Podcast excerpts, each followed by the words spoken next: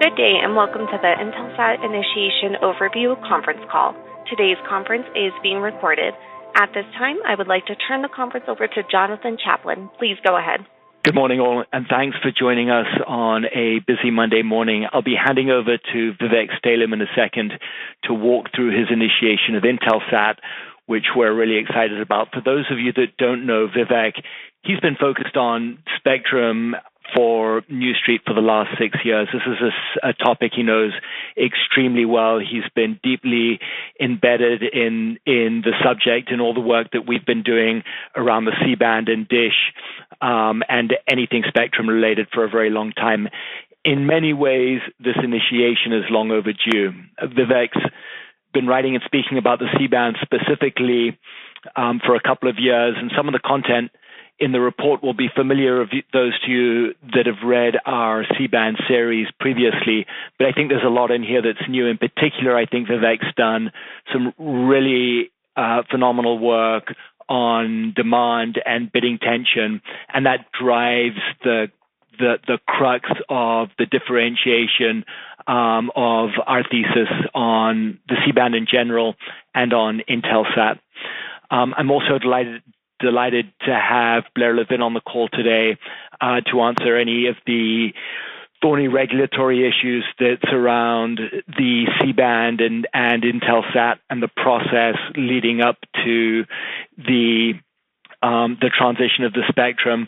Um, and then we've also got Andrew Entwistle, um, who is a longtime satellite expert has has worked in the satellite industry for many years and can uh, can answer any technical questions you have around the the satellite piece of the business for Intelsat. And with and, and of course we have Ethan Lacy on. For those of you, we'll have Q and A at the end. For those of you that don't want to ask questions on an open mic, please email questions to Ethan at ethan.lacy at newstreetresearch.com. Um, with that, I think we're ready to get started, um, and I'll hand over to Vivek. Thanks, Jonathan, uh, and thank you everyone for uh, joining. Today, I'm going to walk you through our Intelsat initiation report with a focus on carrier demand for the C-band spectrum specifically. Uh, we think this is a really important topic, not only for Intelsat stock, but really for the entire group of companies that Jonathan and the team covers.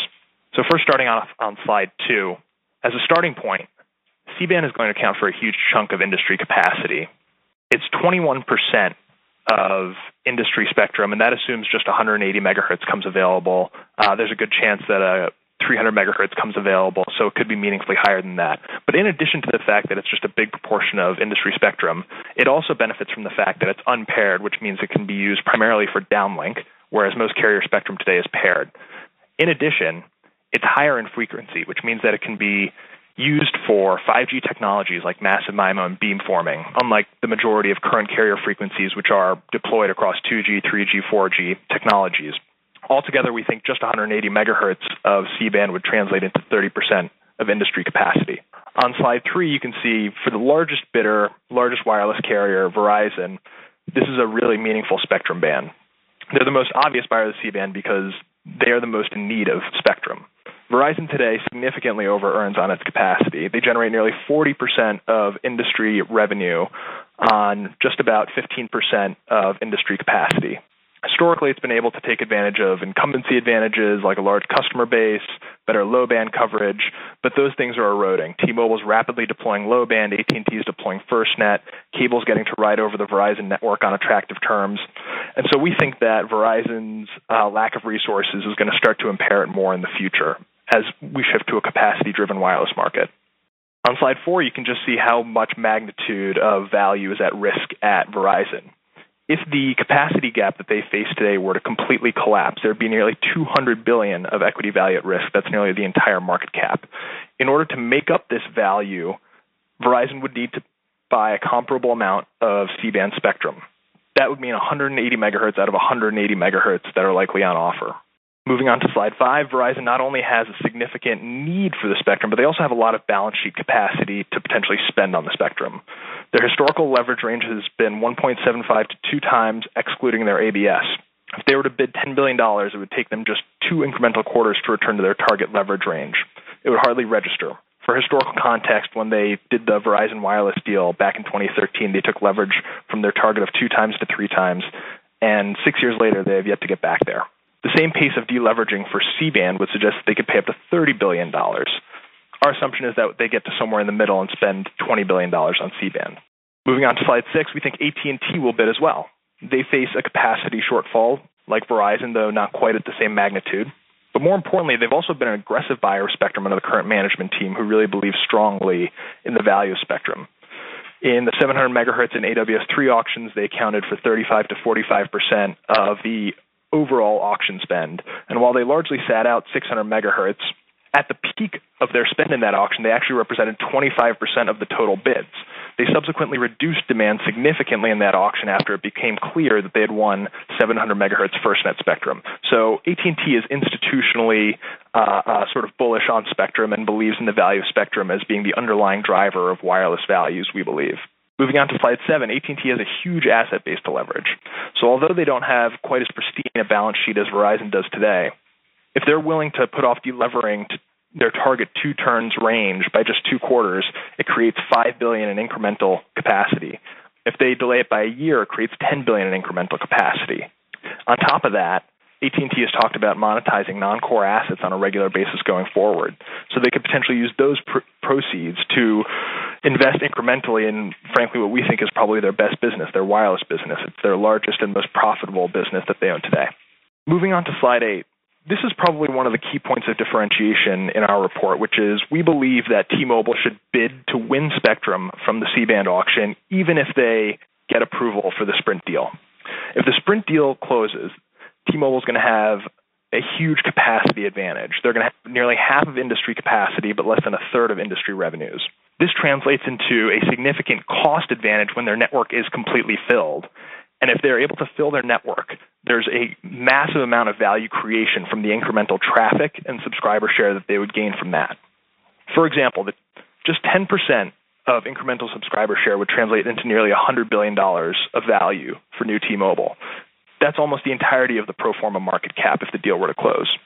If they could get the entire 21% capacity share that they think that we think that they should get uh, given the magnitude of spectrum they'll have, that'll be $200 billion in value. Again, nearly doubling the pro forma market cap. However, if they don't bid on C band at all, almost all of that advantage will go away, and $150 billion of upside will evaporate. As such, we think that they should bid for C band and they should bid for it aggressively. Moving on to slide nine, without a deal, T Mobile, we think, clearly needs the C band. They face a 6% capacity gap today. That would increase to 10% if they were to win none of the C band, and it's important to remember that T Mobile has historically added spectrum in order to drive subscriber share. Over the last five years, while they've been turning around their business, they've added 45 megahertz across 700 megahertz, AWS3, 600 megahertz. Going forward, it's not clear that there are other avenues to add capacity as easily as C band would be if the Sprint deal gets blocked. So we think they really need it on a standalone basis. Moving on to slide 10. With or without a deal, we think T Mobile has a lot of balance sheet capacity you know, just picking the midpoint of their sort of target leverage range of three to four times yields anywhere from 20 to 25 billion of headroom with or without a deal. Moving on to slide 11. We think that Dish also has the incentive and ability to bid on C-band. You know, we've done a lot of work on Dish's wireless business, and we think that it's worth about $45 billion from an NPV perspective once they get the network fully up and running that was in a world without C-band. When we factor in C-band, and if Dish doesn't win anything, and they sort of allow their capacity advantage to erode, we think that their network business would decline in value significantly. We estimate that it's only worth about $18 billion if 180 megahertz of C-band goes to peers, and peers are able to deploy a lot of incremental capacity while Dish is uh, left without any C-band. Now, that might seem like a bad thing, but we actually think that Dish has plenty of capacity to bid. First of all, if Dish were to partner with a strategic partner like Tech or Cable in order to fund the first nine billion of their network build, we think that that partner would absolutely want them to have C-band. Uh, anybody partnering with Dish wants to see Dish's wireless business uh, have great capacity at a low cost, and that's what C-band would ensure. In addition, Dish on its own actually has a fair bit of capacity, we think taking just the underbids of the spectrum that they've already bought at auction, i.e., what other people were willing to pay for it, plus you know uh, a really modest dollar per megahertz pop for the stuff that wasn't won at auction, we think that their spectrum portfolio has underbids or effective underbids of at least 32 billion. At a 50% loan to value on that, that's 16 billion in bidding capacity. When you factor in the EBITDA that they'll be getting from Boost, and then take out the current cash burn estimate that we have for their wireless business of $9 billion, we think that they have at least 9 billion to bid for C-band. Moving on to slide 12, uh, cable obviously has a lot of capacity to bid for C-band. Um, you know, it's sort of a question of would they prefer to uh, bid on C-band or use their discretionary capital for other things? You know, at Comcast, that could be other investments. At Charter, that's most likely share repurchases. Um, so it really becomes a question of uh, how much do they want? Uh, we think they're absolutely going to bid on C-band because the ability of C-band to drive capacity on cable's plant is massive. If cable were to deploy licensed C-band across their 50 million hotspot network nationwide, we think it would be the same effective capacity as 4,200 megahertz for the average U.S. carrier. That means that cable can basically create the amount of capacity that's six times the entire wireless industry with just a 20 megahertz channel. Now, a lot of that benefit, as Jonathan wrote up in the weekly over the weekend, uh, will be captured by CBRS. But CBRS has a few drawbacks. The biggest one is it's uh, unlicensed and it can be preempted by certain incumbent users. It won't be very often, um, but there's no sort of guaranteed 100% uptime quality of service. And C-band would put the quality of service uh, in control of the cable operator's hands, uh, allowing them to uh, uh have a, a, more effective network quality than they would with CBRS. Moving on to slide 13, when we total it all up using pretty conservative estimates that the incumbents are willing to delever to their target range in 12 quarters, T-Mobile's willing to lever up to the midpoint of their historic range, and Dish and Cable are each in for 5 to 10 billion we arrive at at least 60 billion in total bidding capacity. And again, this is a pretty conservative way of looking at it. We think that there could in fact be significantly more than that if you were to see uh, you know potentially new entrants into the market driving bidding tension you, uh, you know there could be significantly more capacity from the likes of a Verizon moving on to slide 14 this is a really key point which is that competition in auctions comes from the challengers when you look at who has won the most spectrum in the 700 megahertz and AWS3 auctions, it's the incumbents. Verizon and AT&T both took home the majority of spectrum in those auctions. However, if you actually look at who was the second bidder on a lot of those licenses, it was challengers, i.e., not the incumbents, but other bidders who were competing with the incumbents in order to win those licenses. We think this drove at least three to four billion of incremental auction proceeds in just the last two auctions. And again, this is just looking at the last round of bidding.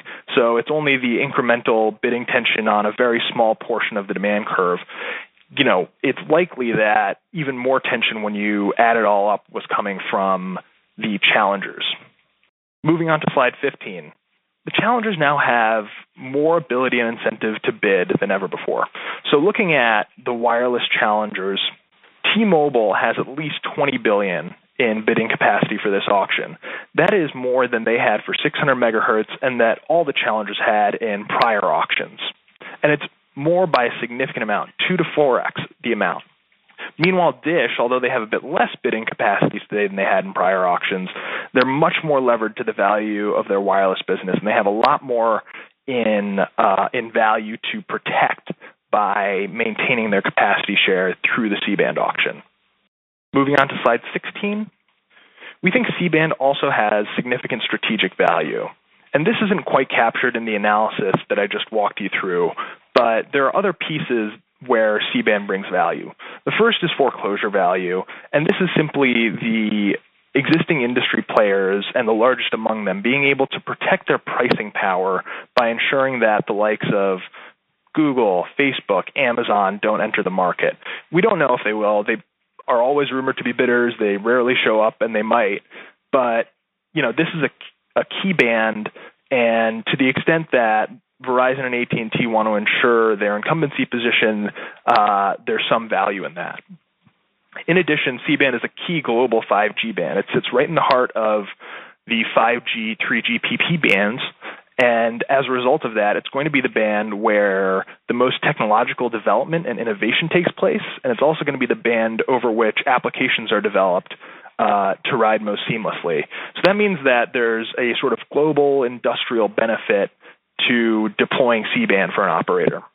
And then the last piece here is that carriers are repeat customers at the FCC. Um, you know, by bidding aggressively in C-band, ensuring a sort of policy win, investing heavily in 5G, uh, it sort of puts them in a good light with the regulators. And, you know, to the point that they're repeat customers, just the guys that we've mentioned so far, Verizon, AT&T, T-Mobile, Dish, and Cable, you know, they've been involved in deals with 175 billion in announced synergies over the last decade. Um, that's a significant amount of value that's sort of been put in the hands of regulators, and uh, you know, we think all of the companies in this space would seek to maintain good relations with regulators. Now, one of the things that we often hear is that this is a really high uh, auction benchmark $50 billion.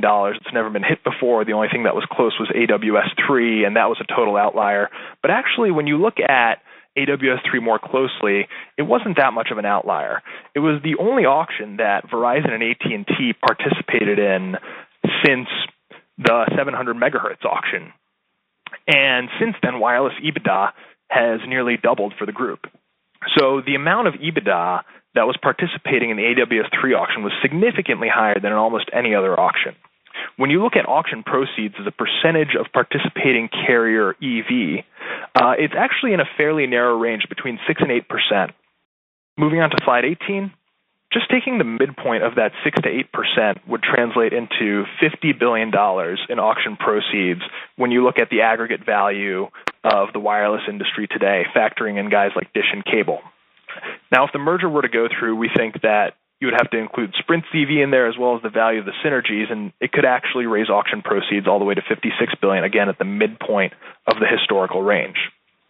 Moving on to slide 19, we think clearing costs will require about 2.5 billion in total. This is a little bit higher than I think uh, what others have estimated, sort of in the one to two billion dollar range.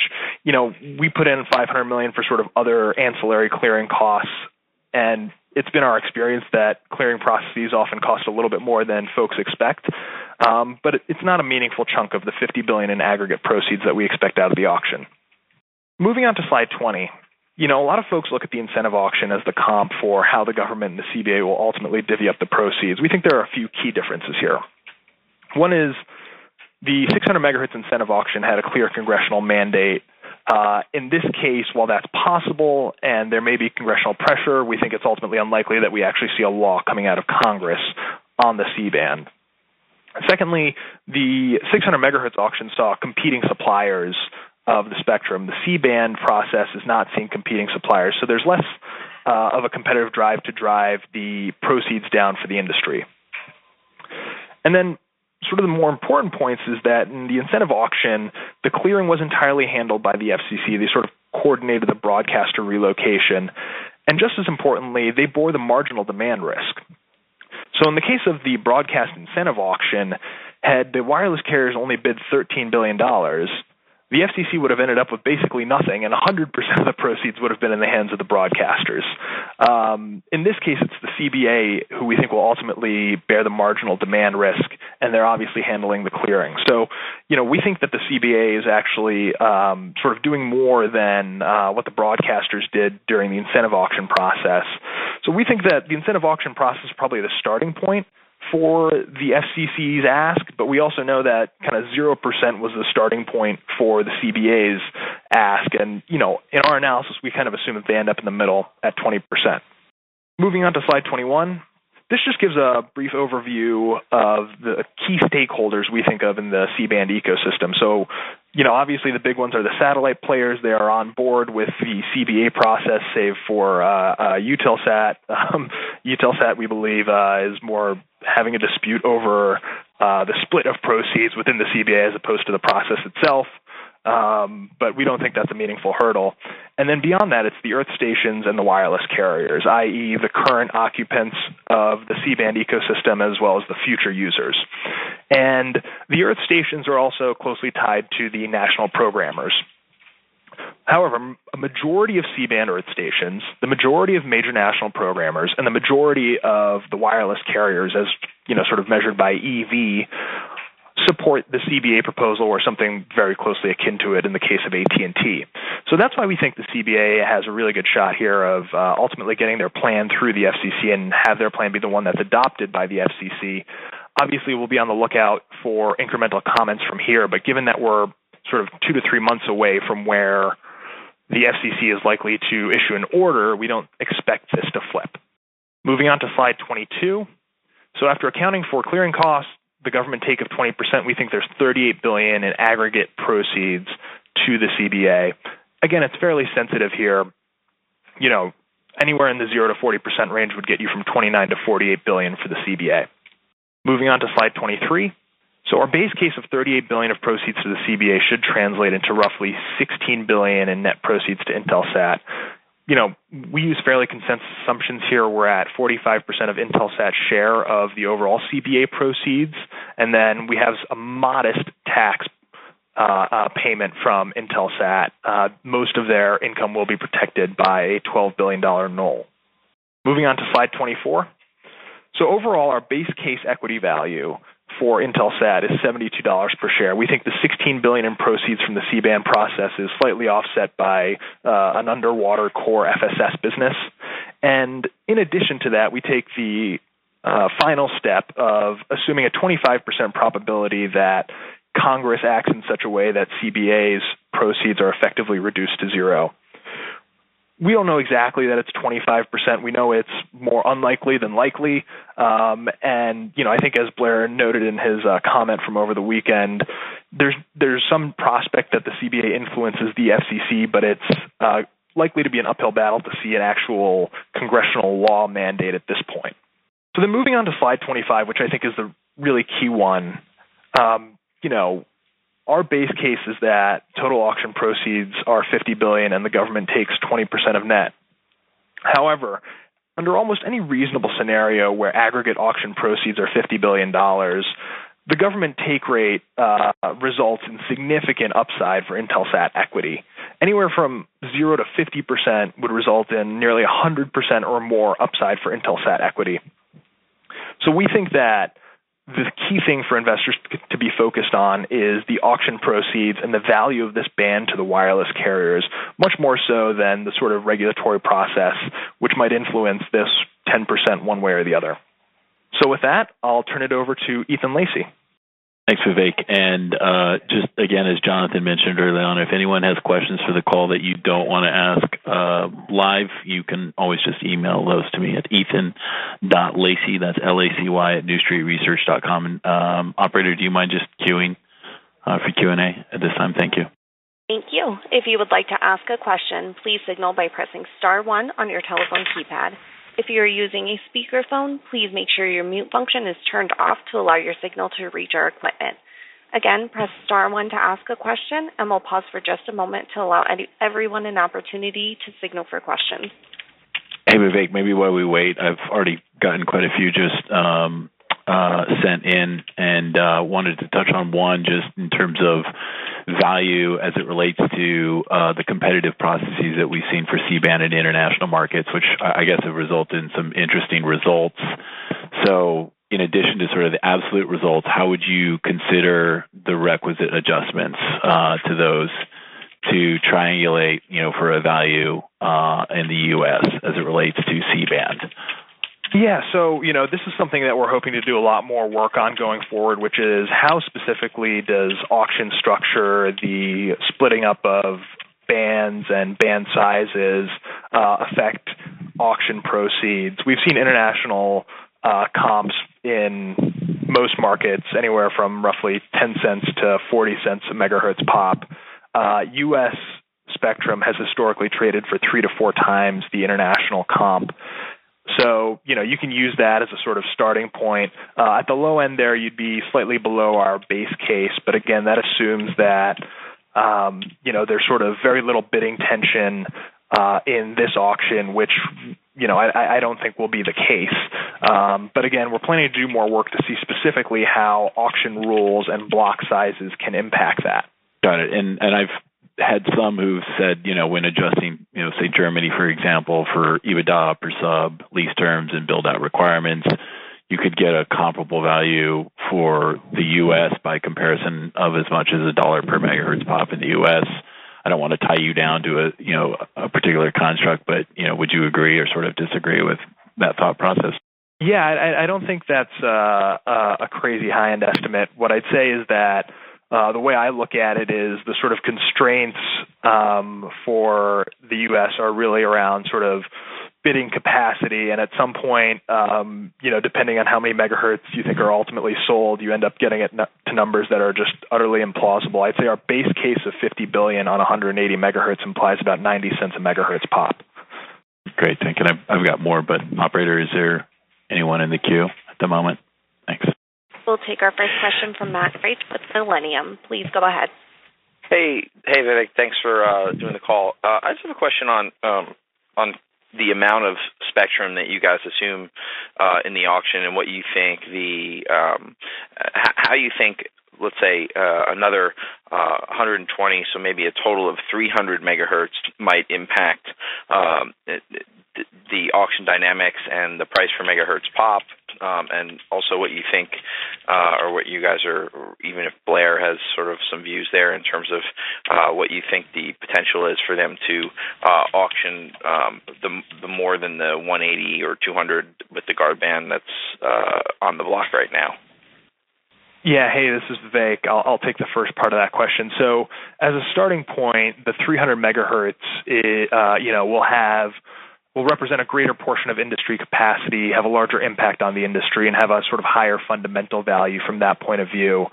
You know, we're still going through the analysis to better understand, you know, what exactly specific block sizes would mean as far as bidding tension, whether or not a potential reduction in bidding tension would actually more than offset that increase in fundamental value. Um, but as a starting point, I would actually say that I think the first most obvious move for, from more spectrum being auctioned is actually up in aggregate proceeds, even if dollar per megahertz pop comes down. Right. Okay. And then uh, one last one, just sort of uh, when you guys put out your um, your dish buy report a few years ago, and you used um, the sort of implied uh, downlink purchase price for um, the AWS uh, auctions to, to value, value Dish, and, and then you sort of spoke about this a little bit in this report. You talk about the quote unquote underbid, um, where you know the next the next highest bid to Ergen's bid was the uh, was the true value. Um, and what I think a lot of people talked about then was uh, some pushback for you was that uh, Charlie had sort of manipulated uh, the auction uh, in a sense, right? Dr- dr- drove up the price. And if so, do you have any sort of idea if we have if we have an FCC style auction, uh, doesn't that sort of open this up to the same price driving mechanisms? Um, so Uh, two points there. First is, you know, I, I would somewhat disagree with the notion that Ergen uh, drove up the price artificially. Uh, you know, the analysis that we've always done for Spectrum on a bottoms-up basis suggests that it's worth uh, well in excess of the sort of dollar to dollar fifty a megahertz pop that carriers historically had paid for it in prior auctions. And we think that Ergen's participation in the auction simply made them reveal their true underlying demand for that spectrum. Um, you know, nobody forced AT&T and Verizon to bid two dollars and sixty six cents a megahertz pop in that auction. Uh, they only did that because they finally had competition to that level to bid right. there. And then to your second point about whether or not uh, if this is an FCC style auction, it's prone to the same gaming. I would tell you that you know I think that there's going to be at least five bidders for this spectrum, and if you actually look at what AT&T and Verizon said after the auction, they said that we thought there were five bidders because Dish was representing three bidding entities at the same time, um, and that caused us to um, misunderstand what was really going on. Um, in this auction, you're going to have five real bidders, just like you did, uh, in, or just like the incumbents thought they were facing in the AWS3 auction. So I actually think that that's a great comp. And if one of these guys a- pays a lot of money, uh, just one last one on on Verizon, for example, just using them as a as a as a um, as a focal point. Uh, if they were to pay and if they were to flex their balance sheet to use to acquire a disproportionate share of C-band. Uh, how would the equity guys respond if they have to, if they're writing a big check? Is this a positive or a negative for a Verizon equity investor? How do you think the market will take it? Yeah, so I think that uh, up to a certain level, um, the equity would be okay with it. Um, I think that there's some understanding that Verizon is under resourced today from a spectrum perspective, though probably not to the magnitude that we think that they are. Um, so I would say that you know it's hard to put an exact number on what that is, but I would say that probably our base case would be a little bit of downside for the Verizon equity on an auction, but not a not a huge chunk. So Matt, just to follow up on two things. If you look at the performance of the big telcos in an auction year, um, it, it tends to, in general, uh, not be a great year uh, for telco equity performance. The but the the the way the markets seem to digest spectrum acquisitions um, is that they've gotten they've they've picked up an asset that's roughly equal to what they paid for it. Um, so the there tends to be a, a bit of a, an overhang on telco stocks in auction years, but generally the stocks only really go down if there's a big disconnect between the expected proceeds uh, or, or the expected spend for a specific carrier and what they actually spend. It's as Vivek mentioned. I think it's difficult to know what Verizon's pricing in in terms of spend for the C-band auction. Everyone knows that they're going to be there. $20 billion might be above what, what what people expect them to spend.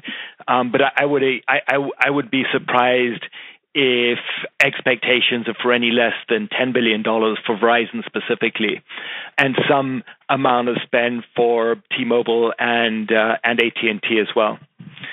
Going back to your earlier point on the dynamics in the in, in the last Spectrum auction, um, I actually think you sort of hit the hit the nail on the head in terms of what could drive dynamics in this auction. So in AWS3, as you pointed out, Ergen uh, was in there constituting somewhere between one and three bidders. Um, and and as a function of that, we got, as, as Vivek mentioned, price discovery. Um, because we had a, a new a new aggressive bidder in the auction, the carriers paid full value for the spectrum. Effectively, they were pushed to pay pushed to pay top dollar uh, for the spectrum, and I, I think the if you look at the number of bidders in that auction, or 600 megahertz or 700 megahertz, uh, I think you actually have to go all the way back to the AWS one auction to find uh, to find auctions with five active carrier bidders, all with capacity to bid a fair amount um, and a strong incentive to bid a fair amount. Um, and I, I, have been meaning to check this as Vivek's been uh, working on this initiation, but I, I, still think the highest bid we've ever seen in an auction might be Chicago.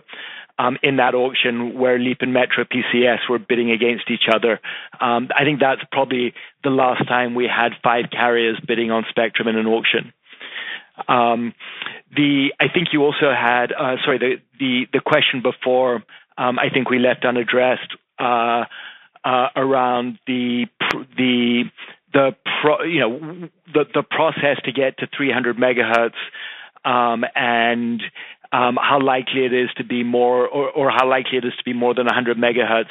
And Blair, I think you're um, you're still on the line. If you've got thoughts on where we end up in terms of total magnitude of spectrum auctioned um, and what the likelihood of the FCC being able to squeeze more than 100 180 megahertz out of the process is, um, that would be great to add. Yeah, thank you so much, Jonathan. And by the way, great, great report. Uh, a couple of thoughts on that. Here's where I think the state of play is. CBA, which originally said it can only be 100, has now said it can only be 200, but they've been given clear signals from FCC leadership that the that there has to be an announcement of a reallocation of 300. And the way that they're doing it is by working with some of the large content folks to look at what are the projections going forward in terms of compression.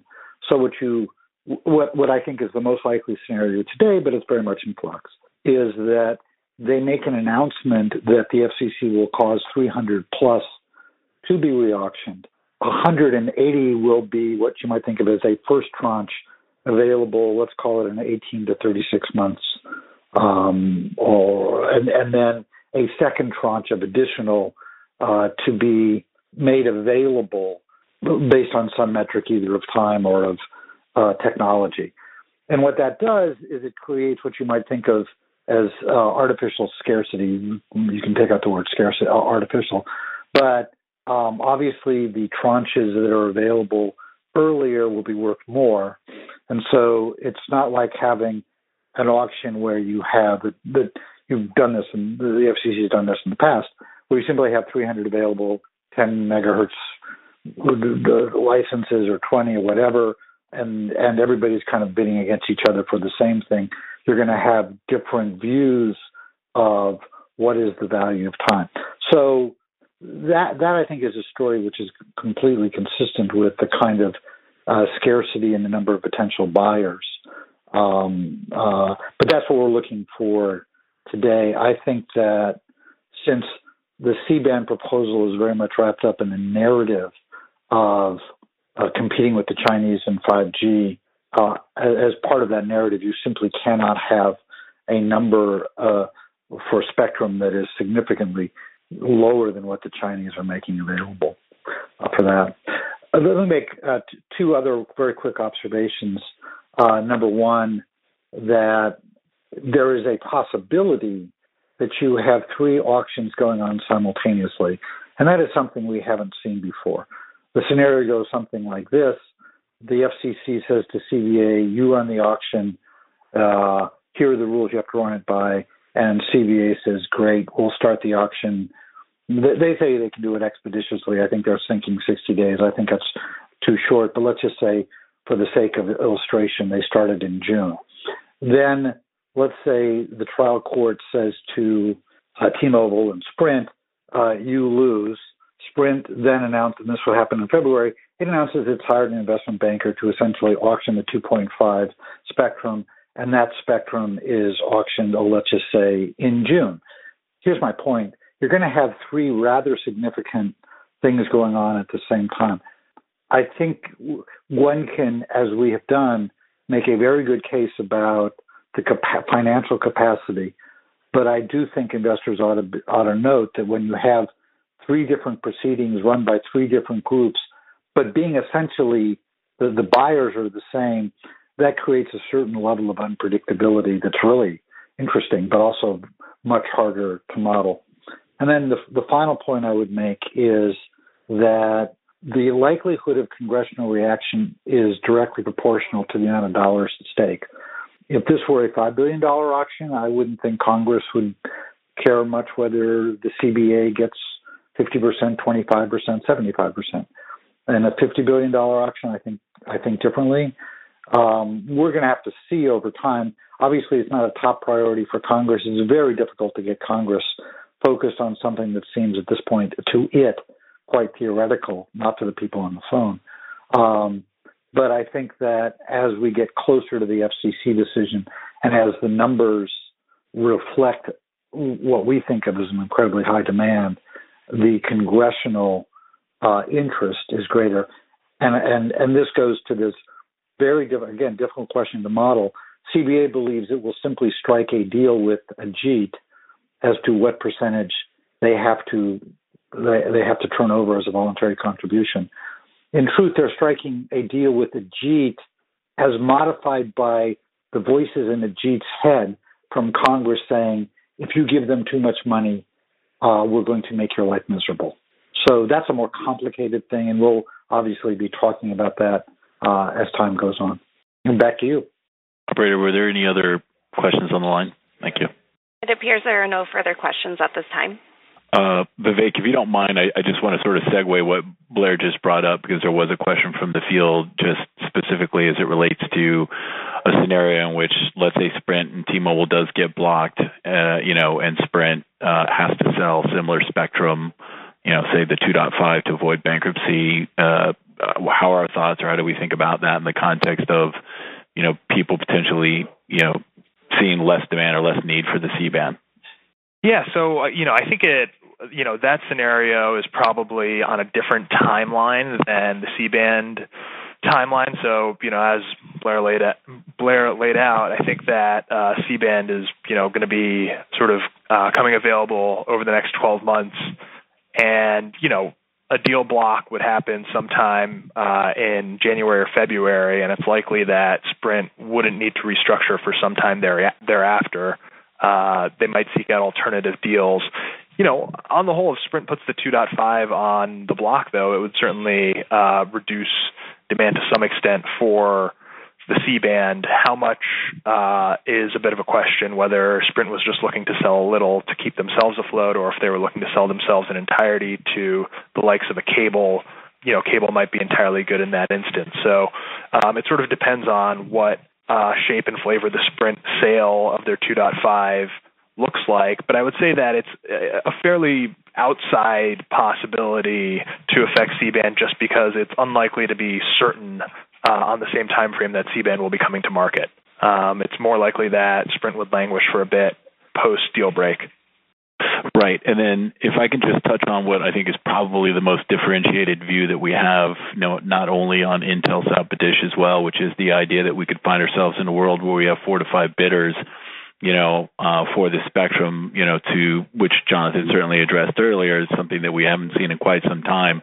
I guess one, you know, question some would have is, you know, Sprint, T-Mobile, subsequent to, let's say, a deal approval, do they really need C-band given all the 2.5 uh, uh, capacity that uh, they're going to have? Thanks.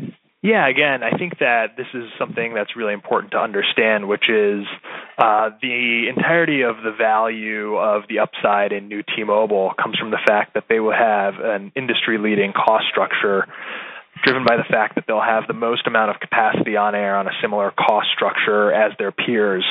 Uh, if they let Verizon and AT&T snatch up the majority of the C-band, that advantage of theirs would largely dissipate.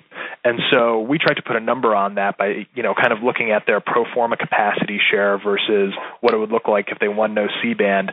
And that's 15% of market share that they have a right to win if they maintain their capacity share through a C-band auction, i.e., bid aggressively and win a good chunk of it. Um, and that's 15% of market share that goes away if they don't bid on C-band. And you know, in a $700 billion market, that's a huge amount of value um, that they're sort of giving up, eh, you know, um, for a, a little bit of a short-term uh, benefit on their balance sheet. And so, you know, eh, we don't think that, given what they've explained to be the upside in their pro forma business, i.e., what we've laid out, the incremental capacity that they're going to be putting on air, the industry leading speeds that they're going to have, uh, the ability to take share well into the future. Um, that's the sort of vision that's been elucidated by the companies, and we think that that's going to require incremental spectrum investment in C-band. Got it. And then I think another area where we've had some pushback is just the idea that you know what will Dish investors' reaction be if uh, they put a you know outlay you know capital on C band without a financial partner yet in place uh, for their you know uh, existing wireless build, which we're still sort of in the early stages of seeing how that detail unfolds. And obviously, a financial partner has been a big question mark in the Dish thesis as well. Thanks. So I'll take that one, Ethan. It's difficult to imagine Dish buying a huge chunk of the C band without a financial partner, without uh, capital in place. So Dish has to go out and raise capital to fund the network plan that they've laid out so far. And we think it's actually a very manageable amount of capital to the tune of about $9 billion if the Sprint T-Mobile go, deal goes through and Dish is to acquire Boost and benefit from the cash flows that would come off of the Boost business. The thought process that we've been working with is um, in, in, order to go out and find the capital to build that business, Dish is going to be speaking to strategic, uh, potential strategic backers, um, as well as financial backers, whether it's the public equity markets, private debt or equity markets, um, or strategics that fund that investment. They're going to want they're going to be funding that investment on the basis that they buy into the the story that Dish has this tremendous competitive advantage um, based on a lower unit cost than AT&T and Verizon. That's the source of what makes Dish's business on the back of the spectrum they have at the moment really, really exciting. Whoever backs Dish in that endeavor will want them to pick up more spectrum when it becomes available um, because they will need to buy a, a portion of all incremental spectrum that comes to market to maintain that that competitive advantage that they have. And the and T-Mobile's in exactly the same position. Um, T-Mobile will have a tremendous competitive advantage as a function of having a lower unit cost than AT&T and Verizon. If AT&T and Verizon pick up all marginal spectrum in the C-band auction, um, then that competitive advantage gets eroded away. And so T-Mobile too will be really keen on getting their hands on a portion of all marginal spectrum that is that is auctioned. Their need isn't going to be nearly as great as Verizon's in the C-band auction, and they won't bid as aggressively, and we they they they won't spend um, nearly as much. We wouldn't think, um, but they they they both. Um, will have a vested interest in picking up more spectrum and not letting it all go to AT&T and Verizon. And as, as Vivek's analysis uh, notes, in the case of T-Mobile, they got plenty of capacity to bid. In the case of Dish, they they don't have a lot of obvious capacity to bid um, as things stand right now, though. More than I think people realize when you look at the leverability of their existing spectrum portfolio plus the the spectrum they would add to that portfolio. Um, but they've got to go through a capital raising process um, um, anyway um, at some point, and the the you know everybody that we've been speaking to over the course of the um, last three months that is really excited about Dish in the context of um, the, the sort of the clarification of their interest in building a network. And by the way, that list of that list of people is longer than you might think. They're they're focused on dishes as an infrastructure um, as an infrastructure play, a wireless a wireless capacity infrastructure play, um, and the people, you know, all those people um, whose interest has been engaged, I would imagine would like would be supportive of Dish picking up more spectrum. That's great. That's helpful. I've got uh, three more. I just want to try to get through before the end of the hour here because we are coming up on 11 o'clock. I guess one question that we've gotten in a number of different fashions is just the idea of around aggregate capacity. We we sort of set out a 50 to 60 billion of capacity, and one question has just been how likely is it that all of that capacity does get spent here on the C band rather than say other uses uh, capital, and you know that could be uh, you know spectrum or you know other areas where capital might get deployed otherwise. Yeah, hey, this is uh, Vivek. I, you know, I think that when you look at the other spectrum bands that are coming to market, uh, you know, I think Blair mentioned a handful of them: the CBRS, a little bit of the 2.5. Um, neither of those is nearly of the same magnitude or quality that C-band is. You know, CBRS is a sort of shared band with a lightly licensed, low-powered model. Um, it can't really de- be deployed effectively on macro sites for existing carriers, um, and it still has federal users that can preempt the licensed users at certain times. So, you know, I, I don't think that that band will be a significant use of capital for the carriers. Uh, I would think about that more more like how the carriers use five gigahertz, uh, you know, LTE today. It's a nice little help, but it's not something that they're going to invest a lot of capital behind. Um, and then the 2.5 that is being auctioned is a small portion of the overall band, which is mostly held by Sprint. And obviously, um, you know, we kind of talked through that situation earlier. So I don't think that there's an obvious, uh, you know, spectrum replacement for um, you know that this balance sheet capacity. Um, and as I think about the sort of M&A landscape more broadly, you know, I suppose uh, anything's possible, but um, you know, obviously T-Mobile is going through their own deal right now, and we kind of looked at it both ways for them. Um, and between Verizon and AT&T, you know, it's I guess possible that one of them uh, were could use their balance sheet capacity for something else, but AT&T seems to be in delevering mode. Um, so I think you probably have things going the other way for AT&T. Overall, you know, I think that this is such an important strategic asset and it's coming to market over the next 12 months with some degree of certainty, uh, you know, the vast majority of that balance sheet capacity should be used for the C band. That's great. And then my last two are uh, go sort of hand in hand as follow ups to the conversation we were having earlier, uh, where Blair was touching on incremental uh, potential spectrum being sold and the relationship to price. Our analysis assumes a sale of 180 megahertz. How do you consider, um, at least initially, aggregate proceeds if the CBA sells, say, 280 megahertz? And then the follow up to that would be how do we also think about option value that remains to the CBA for uh, the rest of the C, uh, the rest of the band that isn't cleared? Thanks. Yeah, so you know, I would say that uh, you know, being conservative, we you know, our fifty billion dollar value is kind of triangulated from the bidding sheet, the the balance sheet capacity that the bidders have. And so, you know, that figure doesn't change uh, whether it's 180 or 280 megahertz that's ultimately sold. I think, you know, just from an absolute sense, the incremental 100 megahertz should have some value, um, but it might not be a lot in aggregate proceeds, and it almost certainly would result in a lower dollar per megahertz pop value um, for the overall. As for the option value on the remaining, we'll say 220 to 320 megahertz. Um, it's not something that we factored in, but I think the analysis that we've done here applies to that as well, which is um, it'll represent a significant chunk of industry capacity. It's a bit longer dated as far as you know when it might actually come to market, um, given that you'd have to do a lot of work to actually access it. But um, you know, a couple years down the road, with additional compression and more transmission being moved to terrestrial networks, uh, you know, I think that there's certainly some value in that. I would describe it a pretty low value uh, today, just given that it's uh, so far off, but um, there's certainly value there. Ethan, any more questions on your end?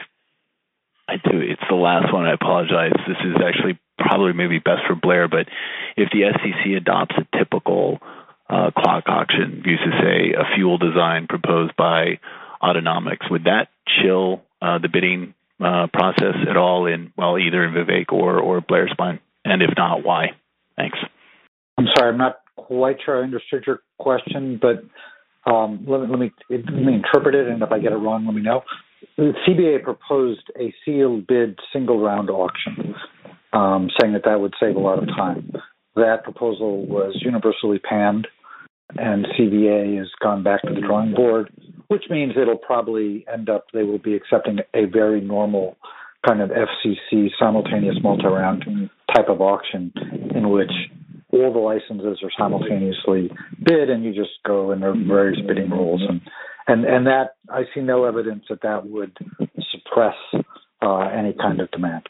Uh, whether that action is technically run by the FCC or it's run by CBA, there are some there are some differences, but fundamentally, um, it will be an auction run according to whatever rules the FCC wishes to impose.